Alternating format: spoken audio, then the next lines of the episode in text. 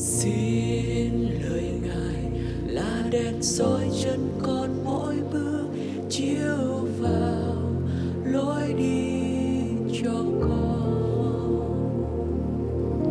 Xin lời ngài là đèn soi chân con mỗi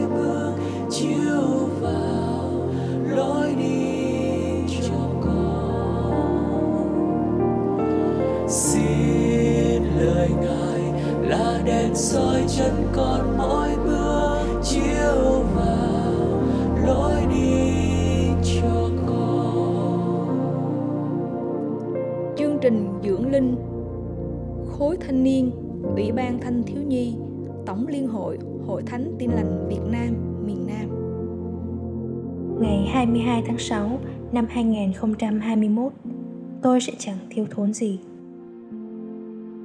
Có lẽ không có thi thiên nào quen thuộc với con dân Chúa hơn thi thiên 23. Một bản thi ca bắt đầu bằng câu Đức Giê-hô-va là đấng chân giữ tôi.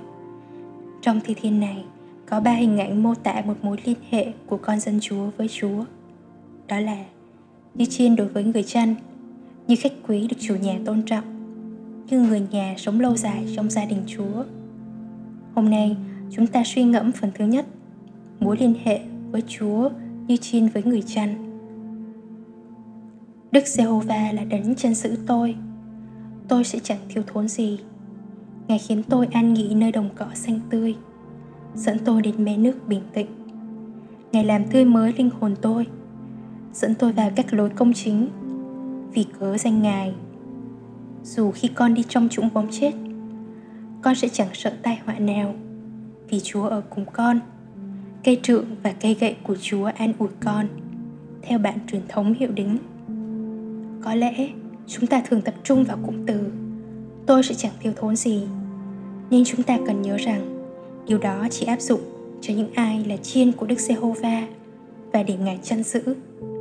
Làm chiên có nghĩa là thuộc về bầy của người chăn, nhận lãnh, phục tùng sự chăm sóc của người chăn khôn ngoan, mạnh mẽ và đầy tình yêu. Tôi sẽ chẳng thiếu thốn gì là lời làm chứng của một người thật sự ở trong bầy của Chúa. Trong tư cách là chiên của Chúa, chúng ta sẽ chẳng thiếu thốn sự an nghỉ nơi đồng cỏ xanh tươi, nơi mé nước bình tĩnh. Theo câu 2.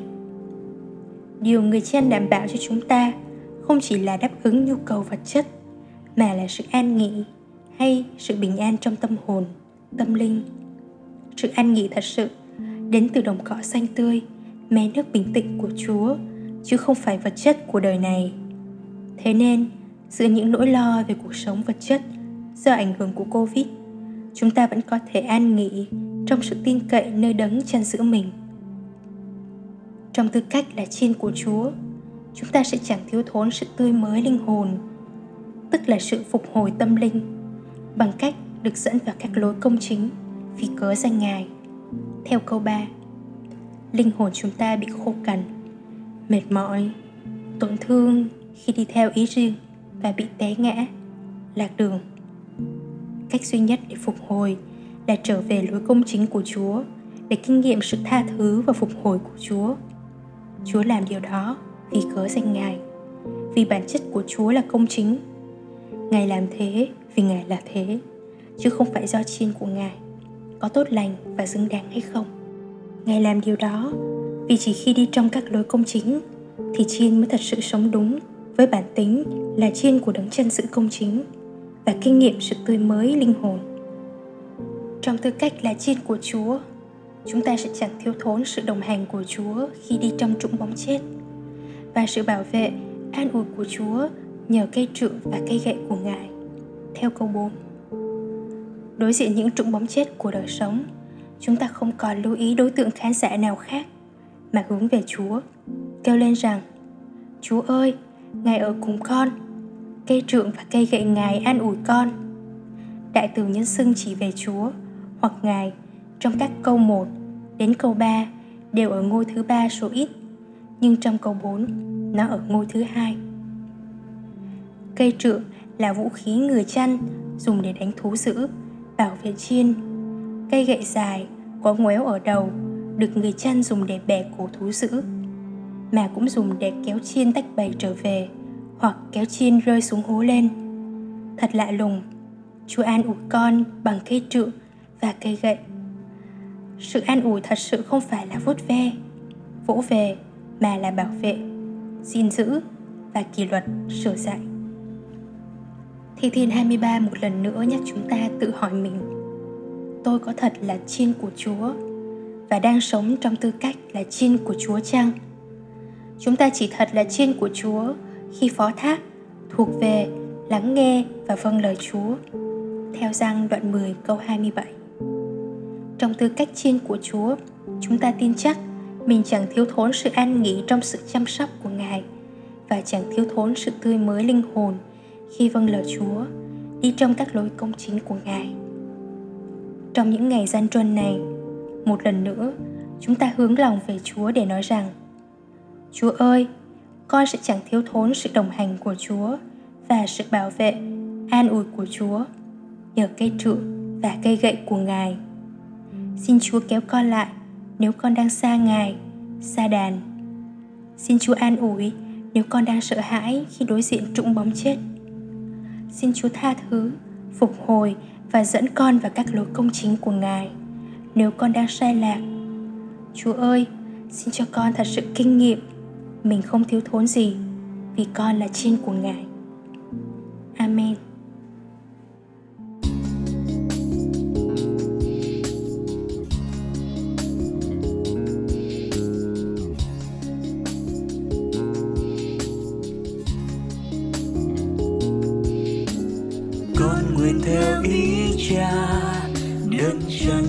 Hồn thân của con, dẫu nơi nào cha dẫn đưa, nguyện con đi tròn.